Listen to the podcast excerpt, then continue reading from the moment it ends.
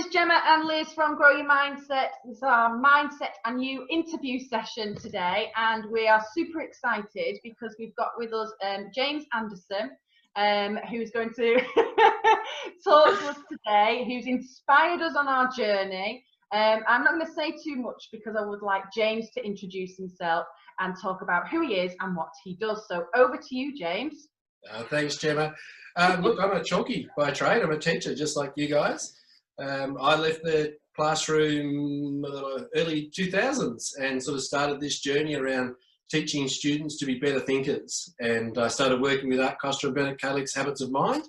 And then um, it turned out that this work around growth mindset was a foundation to that work, that you couldn't do the thinking skills work and the dispositions work until you started with that foundation of a growth mindset. So I built that work from, you know, my work with teachers, built this concept of an agile learner, who is someone that uh, understands they're capable of growth, which is the growth mindset part, but also knows how to go about achieving the growth, which is the, uh, the habits of mind and the virtuous practice part. So now I uh, spend my time with teachers talking about how to develop agile learners. Mm. So in that case then, James, what makes you so passionate about education? So you were a teacher and you've come out of it, but you're still within that educational setting, just like myself and Gemma. So what makes you so passionate about being involved in that area? What makes you two so passionate about it? it's like that, isn't it? I, yeah. You know, I think back to when I started teaching. I, I didn't intend when I left school to be a teacher. Um, at the time, I thought I could be a really good teacher, but um, I didn't think that was a good good enough motivator to actually do it.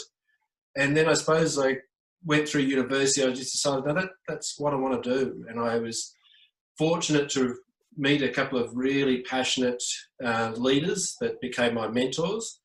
And um, I still remember Joanne Roberts very early in my career, she was talking about, she was my middle school principal, and she asked me um, what I was going to do to um, help students become better thinkers.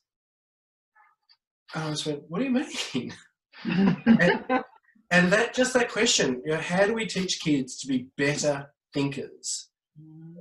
I think has been the touchstone of all the work I do because the growth mindset part is the understanding you're capable of becoming a better thinker. And then the rest of the agile learner part is actually the becoming a better thinker. Mm. So uh, just to see the kids grow, to see the influence that you can have over a generation, because uh, more than ever, I mean, look at the situation we're in now. We're right just coming out of lockdown after the COVID 19 virus. And more than ever, we need students that can raise the bar, that can mm-hmm. embrace challenges like this and grow and grow and grow from it. Um, and so I, I think it's a, a, really important point in history to be in education. And yeah, it's, it's certainly what, what do you call teachers in Australia? What did you call them? What's the nickname? Underpaid. no.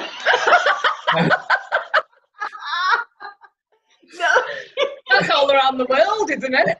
Yeah, I think so. Is it Chuckies or something? Chalky, like chalkboards. Chalkies. Chalkies. Oh, chalk and talk. No, ah, right. Okay.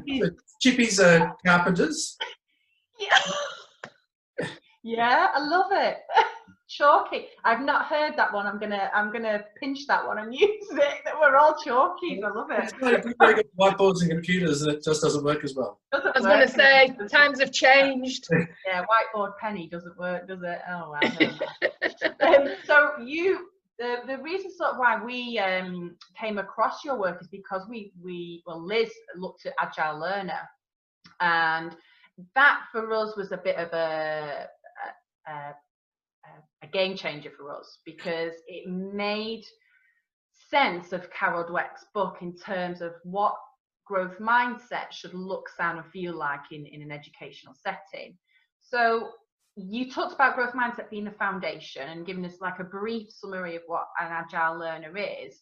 Um, but can you tell us a little bit more about an agile learner? Maybe talking about the, the, the continuum that you mentioned and and other bits and pieces. To become an agile learner, what does that involve? Yeah, look, this, this is the book you're talking about, and it uh, gives yeah. me a great. Well, look, here you go. We've got all three. You've got yours. Brilliant. Uh, you couldn't have planned that, could you? couldn't have planned that. We'd planned it, Gemma would have heard it as well. Uh, it would have been like a room at one of those spinny um, slot machines. yeah.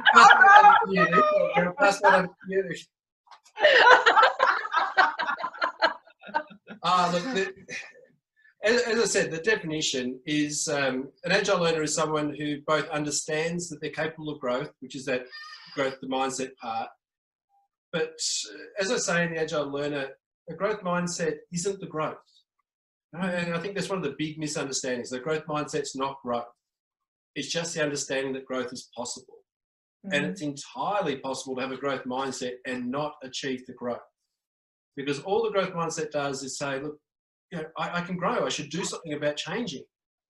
But if you don't do the right something, mm-hmm. you still don't grow. So the agile learner is someone who understands they're capable of growth, but also understands the process they need to go through in order to achieve that growth. So it's about bringing those elements in that I, I started with. And it started with the habits of mind in my career. That was my first big passion. And Art Costa and Bennett Kalick have been mentors of mine for more than 20 years now. It's an absolute pleasure to work with them.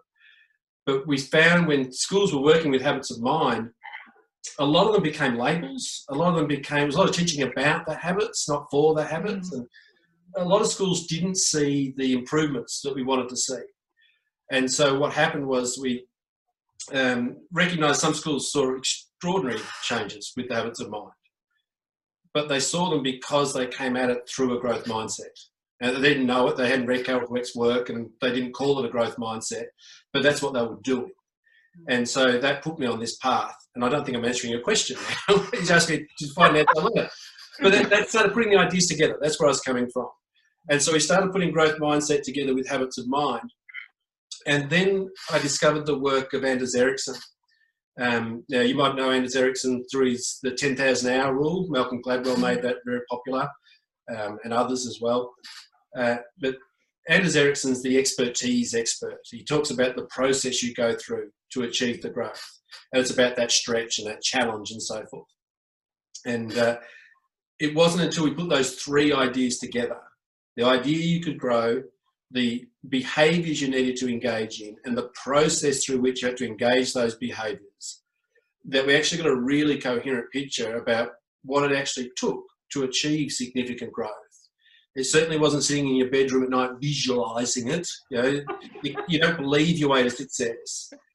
It wasn't just about working hard, by just putting in the hours, because you had to put them in in a certain way, that stretch and challenge. And it wasn't just about using the behaviors you had, you had to develop those habits of mind to succeed at increasingly difficult tasks.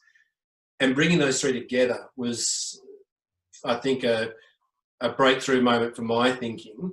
Um, mm. And you know that, that, you've seen value in that is is enormously gratifying. And I thank you for yeah. what you've taken out of it. Yeah, but everybody needs just hold your book up again, James, because it, it is a must read if you're really interested in the development of mindsets and taking it that step further. James's book, go get it, definitely. so, so obviously, um, being coming from, t- we're all coming from teacher backgrounds, and we see the value of developing mindset but why do you think it's so important, James, for children to become more mindset aware in developing their mindset? I um, think that's so important. Yeah, look, a big question with lots of answers. Mm. I think at the heart of it, right, when you come right down to what the, fix, the difference between fixed and growth mindset is, and we talk about the continuum, but a growth mindset or how growth orientated your mindset is, is a reflection of how well you understand your capacity to exercise free will. Look, I, there's a few things, well, there's a lot of things I don't understand, but I've got a few big questions about, you know, life, the universe and everything. And one of them's free will. I, I don't get free will. I don't understand why we have it and other things don't seem to have it. But it is a big part of what makes us human. And more than anything else, I, I would like you to, like children, to exercise their free will and when we tell kids, you're this, you're musical, and you're not that, when we allow ourselves to be the victim of a personality test that categorizes us and said we're cut out for those sorts of. They're all fixed mindset messages and they build boundaries around us. And when we build boundaries and limit ourselves like that, it takes away people's choice to do something else. Mm. So if we want people, our, you know, our students, our children, to be fully human, then they've got to be aware of their capacity to exercise their free will, to choose to become the person they want or need to become. And we talk a lot about this, you know, free will and do what you like. It's not really about that. It's about doing what you need to do. See, when someone with a fixed mindset confronts a challenge like we're in at the moment, what they do is they look inside themselves. They say, Am I the sort of person who can deal with this? Have I, have I got this? Mm. And nine times out of ten, the answer will be no. And then you become the victim of your circumstance. You know, I, I can't deal with this. I'm not like that. Mm. Someone with a growth mindset finds himself in a situation like this, um, facing adversity, and the only difference between challenge and adversity is the source. Right? It's the same thing. It pushes us Mm. outside our comfort zone. A challenge we choose, adversity chooses us. Mm. Um, but the person with a growth mindset says, I'm not the sort of person that can deal with this today. But there is a process I can go through that will make me into the sort of person who can. Mm. And so when I talk about the agile learner in depth, I I talk about the person that becomes the person they need to become. That you can be fairly selfish and drive your own life to be what you want to be. But someone who is truly an agile learner will embrace challenges and adversity around them to become the, the heroes in the world. And they might be the Nelson Mandelas. You know, they, Nelson Mandela didn't want to be president of South Africa. He just said, someone needs to do something about this. So he did what had to be done. But they don't have to be the heroes in history. They can be the heroes in your own life. You know, they're the people that you know had their career planned and knew what they were going to do, and then they had a, suddenly found themselves with a profoundly disabled child. Mm. Now, some people would go, I, I don't know how to deal with this. I'm out of here. And other people go, Well, I, I've got no idea how to deal with this.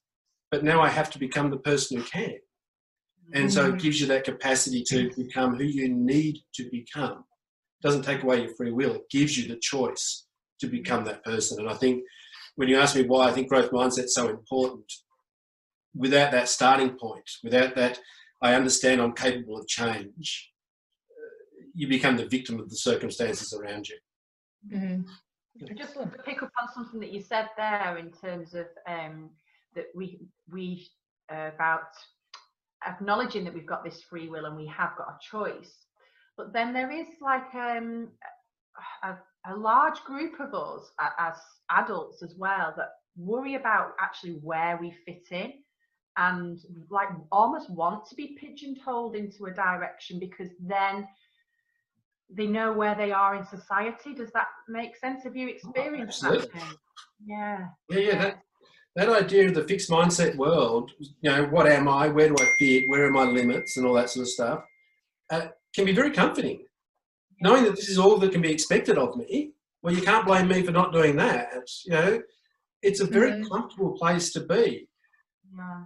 However, when you, and it can be, when you first get confronted with these ideas, it can actually be really threatening because a lot of people sort of live in their little bubble. You know, in, the, in our moment time now, is talking about bubbles, but we live in our little comfort zone, Yeah. and oh, so you can't expect me to be that. You can't expect me to be that. This is all I am, and you know, this. And when you come along and say, actually, no, you're quite capable of doing this or this or this. I'm just going to show you how to do it. The first reaction can be quite confronting, and they'll push back. They'll say, no, no, no, no, because sort of in a backhanded kind of way, you're saying you've wasted a whole lot of your life Mm. you know, by not choosing to go there, thinking because you think you could never succeed, Yeah. you've wasted all this time. And the first reaction is often fear and pushing back. The second reaction, after a period of time, is liberation. Mm. Like, you mean I, I can do those things? That's great. You mean I, I don't have to be a father the same as my father was? I can change. I don't have to repeat that. I don't have to live with the limits imposed by other people. I can become the person I want. It becomes liberating. But in the first instance, because you've been so comfortable in the fixed mindset excuses, we often talk about that above the line and below the line. that the fixed mindset below the line behaviours are about blame, denial, and excuses. But when you start operating from a growth, more growth orientated mindset, it's about um, accountability and responsibility and uh, ownership. I think was the third one. You take charge of yourself, and so you're no longer that victim that you you had been living your life as. Yeah, that's great. So, well, obviously, we've been totally inspired by um, what you talk about, and we we often watch you on YouTube, and we keep up to date on social media and what you're getting up to, and that that really inspires us. It's always nice to when the other two fans are. later. Me and Liz have already talked about coming to Melbourne. We've already discussed it. but um, in terms of you know, when you've done training, has there any, ever been somebody that's gone, you know, this this this is wrong, this is not right, this is not for me, and and how have you dealt with that? Because it can be, you know, when you put so much effort into something, and you truly believe something, and somebody doesn't go along with it, is that frustrating for you? Is it how does that make you feel? Yeah, look, it happened. Look, there's always pushback, like I was just describing. There's a lot of people that, um, you know, I've always been told that I was the smart one and my sister was the artistic one, and we didn't know what our little brother was, and we'd grown up believing that, and you know, and now I, you know, we come along and run these workshops and say, no, you, you're not, don't have to be a category. You know, there's when you see categories in the real world, you're seeing a moment in time. And the moment in time you're seeing is the end result of a whole lot of specialization, a whole backstory that you didn't see. And anyway, we can go through that story another time. So the question was about have I ever had someone push back? Everyone pushes back a little bit. Like you, you if you're not getting pushback, you're not pushing the right buttons. You're not actually challenging their thinking. But the person you're asking about really is I did have one person who pushed back really, really hard. Um, to the point where they just said at morning tea, it was full day workshop. They said, James, I think we should stop the workshop. You're wasting our time. This doesn't, you know, this is not true. Um, yeah, clearly people are this or they are that, and our job is to categorise them and work out which ones are which and put them in the box in the world. Um, at the time, and this was several years ago, I did have didn't have any idea at all how to deal with them, and frankly, they behaved like a naughty year nine child for the rest of the day. And it was one of the most difficult situations professionally I've encountered. Having said that, it was difficult because it pushed me outside my comfort zone. Uh, I didn't mm. know how to deal with it. Normally, when we're working, we want to be in our performance zone. We want to be doing our best because that's what people expect of us.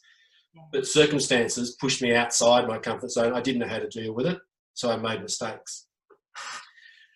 On reflection, though, I learned an awful lot from that one situation. And some of it I was just telling you about.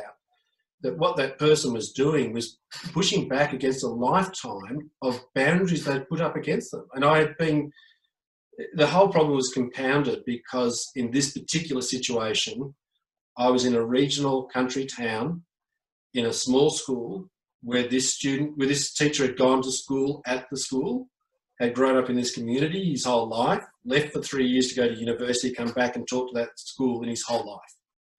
So his whole life had been in this little community, um, and his identity revolved around being a particular way. And he wasn't performing particularly well in his role, but that was all right because he was just like that, and you couldn't expect him to do what other people were doing because they were like that.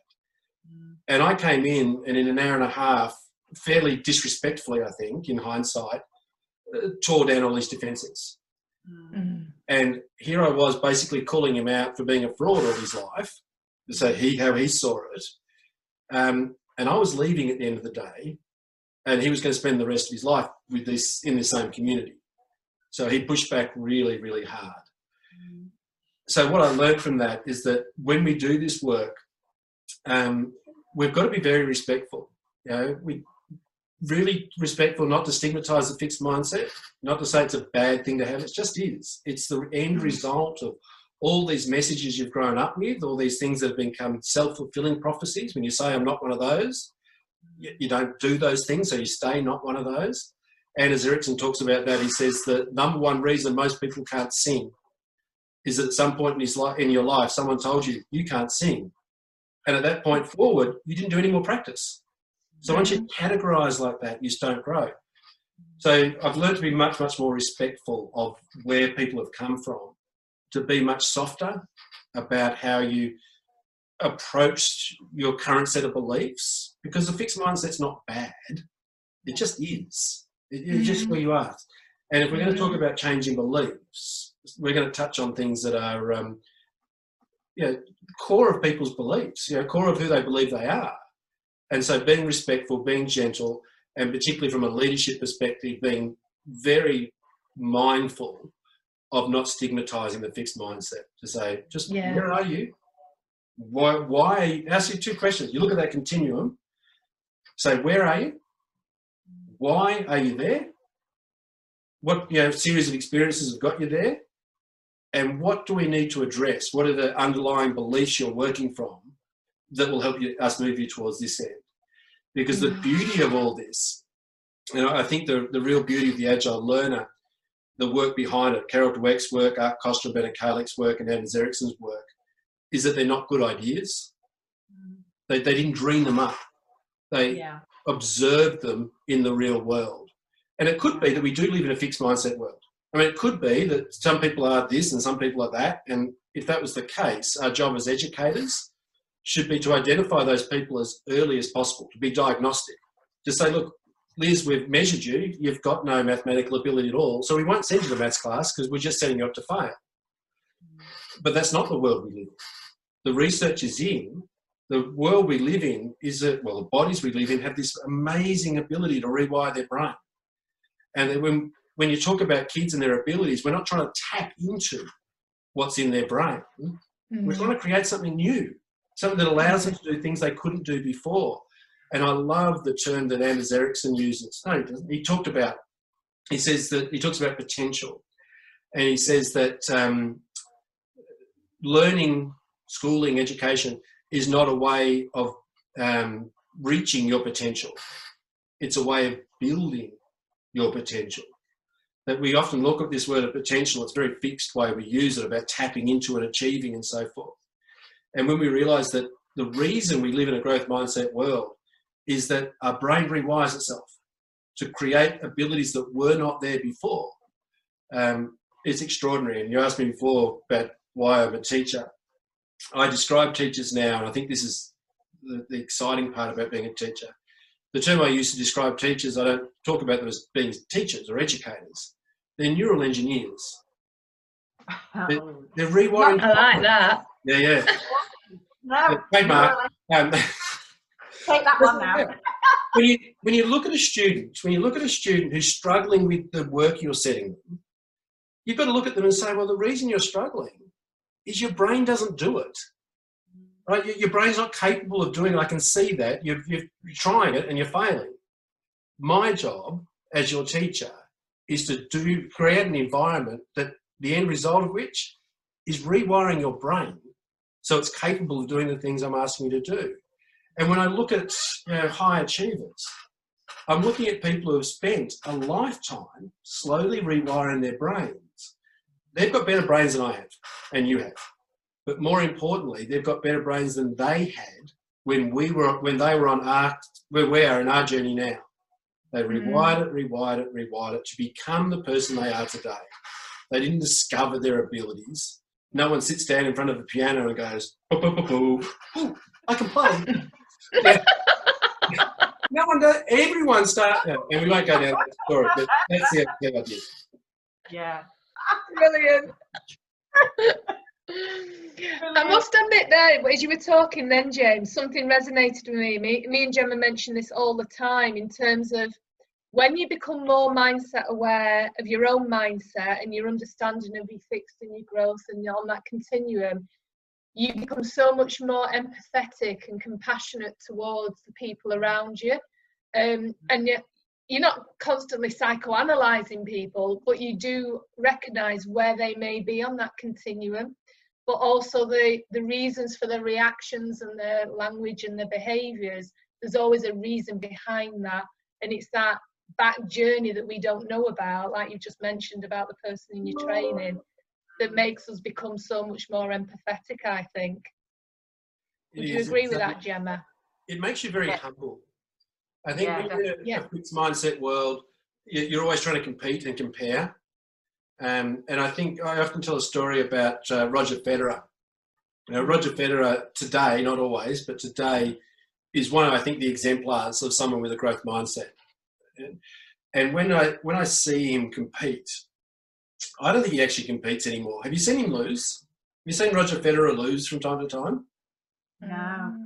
Roger Federer, when he loses, will go up to the person that's beaten him and congratulate him and, and say thank you. Not just congratulate them, but say thank you. Because he understands that when you when you deeply understand your capacity to grow and to change, you know it's not a competition to beat somebody else. All you're doing is trying to be better than yourself. Mm-hmm. And when Roger Federer goes out and wins six love, six love, six love, he learns nothing about how to become a better player. When he goes out and gets pushed, when he goes out and gets beaten, thank you. You're one of the few people in the world that can show me how to grow, how to develop, how to become a better player. And I think when you get to that standard, you you don't compete anymore. You engage in what I call co-opetition, mm. where you're only in it to find out how far you can push yourself. Of course, you like to win. Don't get me wrong. You like the prize money and the, all the rest of it, and proving that you can get there. But it's more about your own growth. And so when you see yourself as fundamentally changeable and not in com- competition and comparison to other people, it does. It allows you to be really humble in what you mm. do. Rather so than, totally opposite to John McEnroe then. exactly the opposite to John McEnroe. That's right. It's all about, you know, I'm the best and if I'm losing, it's your fault because you're a terrible umpire. You know, yeah. yeah. Well, that's wow. I love that comparison because you show that you can have a fixed mindset and still achieve and you can still be successful like uh, McEnroe was who you know um, in his, his day but the interesting bit with um, Federer is that that journey that he he makes a really good comparison um, because mm. I think mm. that's like a bit of a misconception really that unless you have a growth mindset you cannot be successful there's that that that's out there as well right. I was just going to say you raised an important point though that yeah. you don't need a growth mindset to grow. Yeah. All you need to do is go through the right set of actions. If you've got the right behaviors and get forced often through the process, you'll grow. Yeah. But the growth mindset makes it easier. Yeah. It makes you more inclined to accept those mistakes as temporary things. It, I, I often talk about the um, the fixed mindset is like being, having a handbrake on your growth, mm. and the, the growth mindset is the accelerator. Mm. That you can mm. get, you can grow more quickly with a growth mindset. But the, you don't need it. Set, there's plenty of people with a growth mindset, a fixed mindset that have achieved. Mm. And the flip side of that is that there's plenty of people with a growth mindset that don't achieve. I think that's really important for teachers to understand too. That just this growth mindset part doesn't guarantee the growth. Mm. You know, it just says you can grow. It doesn't tell you how to grow, and that's a big part of the work we've got to do. Yeah. Plus, as well, you'd see a big if you compare those two tennis players, just their holistic well-being would be massively different as well. So, you know, your stresses and your anxiety of, McEnroe compared to Federer, it would just be on a different scale. So, developing that growth mindset orientation, I feel for me personally, has changed my whole well-being and my outlook and my perspective on things, which mm. has to be a benefit. Yeah. And I think that's where the power of Dweck, Costa, and Kalick and Ericsson's work comes from as an mm. observation of the human condition. And I think that when you operate in alignment with the way the world really works, then you can be humble, you can be gracious, you can be generous. Whereas if you try to work in ways that, you know, against the way the world really works, uh, then you come up against those you know, blame and excuses and stress and everything else that goes with it. But I, I think there's mm. a, a real gift and a real freedom in understanding your capacity to exercise your free will, to be able to say, this is just me today, I can change. And yeah. understand what you need to do to do that. Um, mm. It does a lot more than just you know increase your literacy and numeracy results. Yeah. yeah, exactly. The bigger picture Mm. Definitely. So, bearing in mind that, and teachers that may be watching and really starting to resonate and think about developing growth mindset, what would your top five tips be in implementing growth mindset within an educational setting? All right, so top five. I'm just going to. I prepared something earlier, so if my eyes. oh, yeah, yeah, um, uh, first off, I'm a maths teacher, so there's six. oh right. now, if you're if you're thinking about implementing growth mindsets in your schools, um, and I think you should, in fact, now there's seven. You shouldn't start. Right? You shouldn't start doing this work. First thing you've got to recognise is that you are doing it, whether you like it or not. You are influencing mm. students' mindsets. The only question in front of you is do you want to do a better job of it and create more growth orientated mindsets, or are you just going to keep doing what you're doing? Which is mixed. Some growth mindset uh, messages, some fixed messages. So your only choice is to do it better, not to start. Once you've started, because obviously that's the only choice that's really in front of you, um, is to recognize that the growth mindset is not growth. Uh, the growth mindset's not growth, it's just the understanding that growth is possible. It's the invitation to grow. But someone with a fixed mindset says, I can't change, so they sit on their bum and don't do anything about it. Someone with a growth mindset says, I can change, but just getting up doesn't make the change. You've got to engage in the right set of behaviours. That's where the habits of mind, the virtuous practice comes in, and that idea of the agile learner sort of takes centre stage. So the second point is that point about agile learners that teach them how to achieve the growth. And in fact, if you just did that, if you just taught students how to go about achieving the growth and then uh, help to make sure they recognize the growth, you will see them develop a growth mindset. Mm. Because when you look at the authentic growth mindset examples in Carol Dweck's book, the people she discovered in the wild with growth mindset, the way they discovered their, well, no, the way they came about their growth mindset was that they discovered they could grow and could change. And they said, well, if I change from here to here, I'll change from here to here. And that's where the real growth mindset comes from. So if you just taught them how to grow and made sure they recognize that growth, um, because sometimes we hide it from them. We use moving measuring sticks. I'm a C, I'm a C, I'm a C, I'm a C, I'm a C. And, mm. Yeah. And the third tip would be to stop trying to achieve a growth mindset. All right, don't go into this you know, whole school initiative where all the kids are going to have growth mindsets because you're setting up to fail. Your success with this work isn't going to be measured by the number of students with growth mindsets. It's a fallacy. There are no fixed mindsets, there are no growth mindsets. We're all somewhere on this mindset continuum. And um, the way to measure your success is by how far you've moved kids through that continuum. And it won't be far. Right? You don't get these overnight huge changes. It'll be slow, progressive changes by introducing little shifts, little shifts, little shifts over long periods of time. And so your strategy is not posters on the wall. Your strategy is an environment rich in what I call positive mindset movers. And to help you create that will be my last um, one in a minute. The next one, one, two, three, four, I think I'm up to.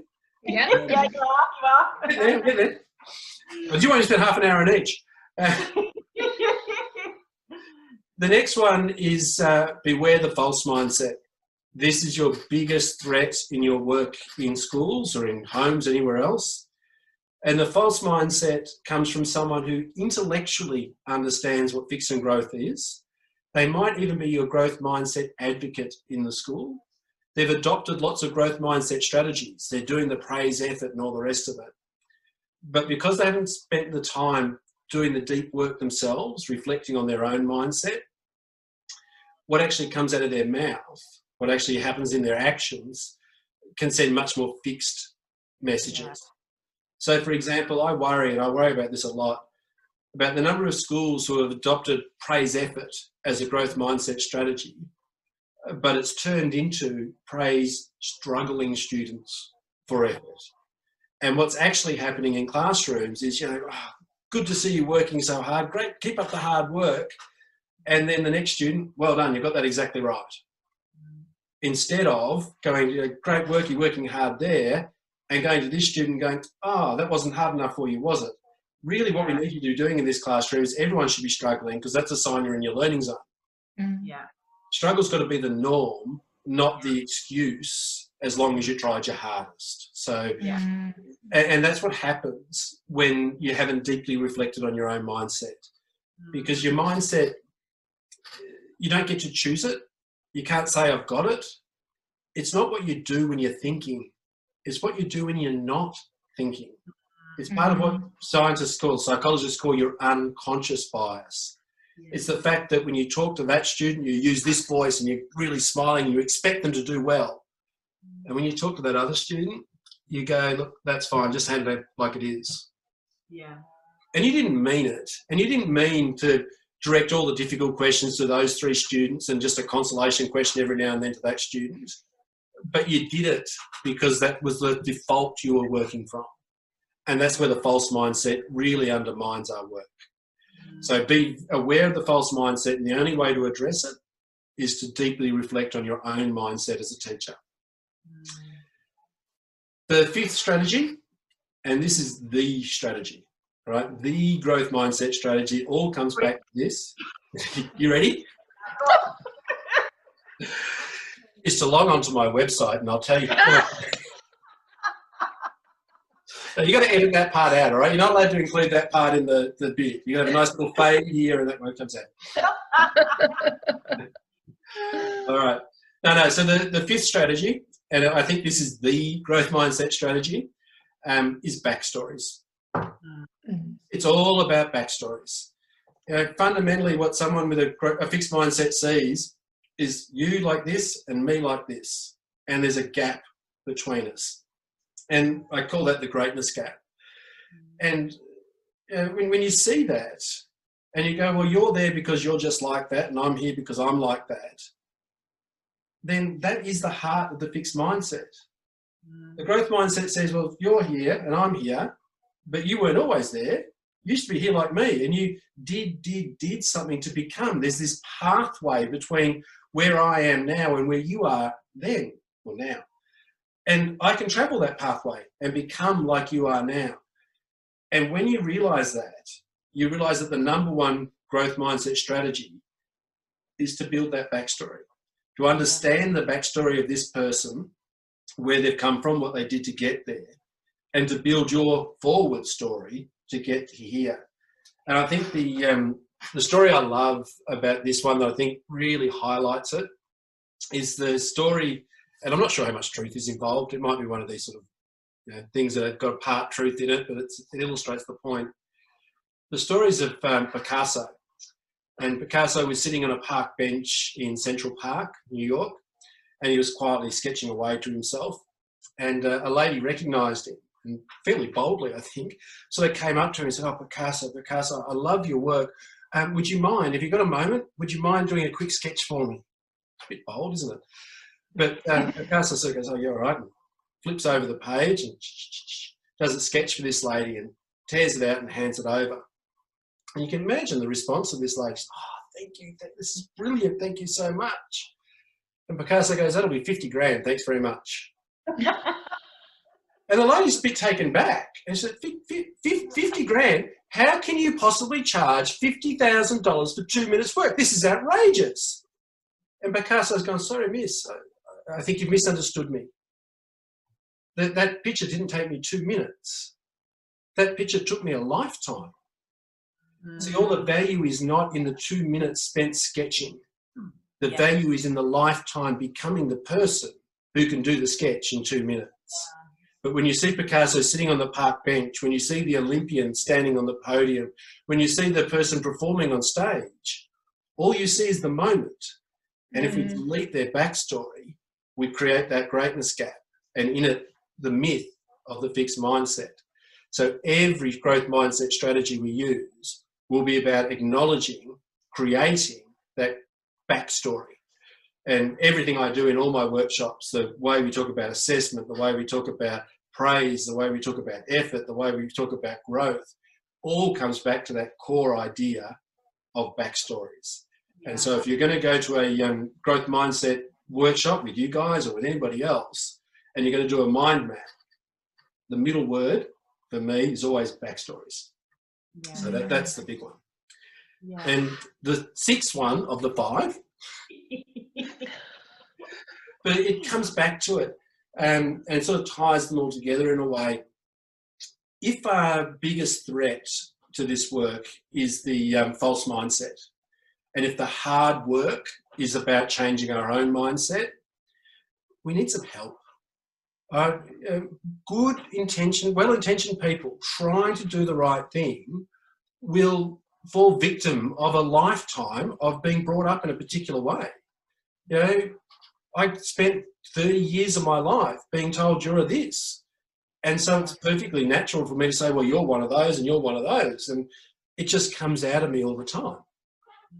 So you need to create as leaders, if you're doing this as a school or as a family, you need to create little what the psychologists call nudges. And, nudges are, are little things that they don't take away your free will. It's not like what social media tells you to do and says, praise effort. Because if you just say praise effort, put the words in your mouth, don't say you can't, say you can't yet, things like that. Um, we haven't explained. Some of your listeners are going to go, oh, doesn't he like the not yet? No, I don't. um, but the point here is, what am I talking about? I'm talking about nudges. Uh, when we talk about, you know, just praise effort, we fall victim to our unconscious bias and fall into that false mindset and praise struggling students for effort, things like that. But I wanted to do it right. So what I need to do is to create just a little reminder that when that situation comes up, I'm more likely to create a positive mindset mover than to create a negative mindset mover. And I'll, I'll share just one with you that I think is really powerful. When you group students, you know, when you talk about categories and things like that, whether you're a parent talking about your own children or you're in a classroom grouping students, always group by verbs, not adjectives. Right? Group by what you do, not who you are. Because when you naturally go, I want my math students over here and my language students over here, or you're my smart child and you're my artistic child, you're grouping by what they are. But when you say, I want my students who are studying music, I want my students who are up to this stage in maths, I want my, my this child is learning a lot of maths or whatever it is that you're doing.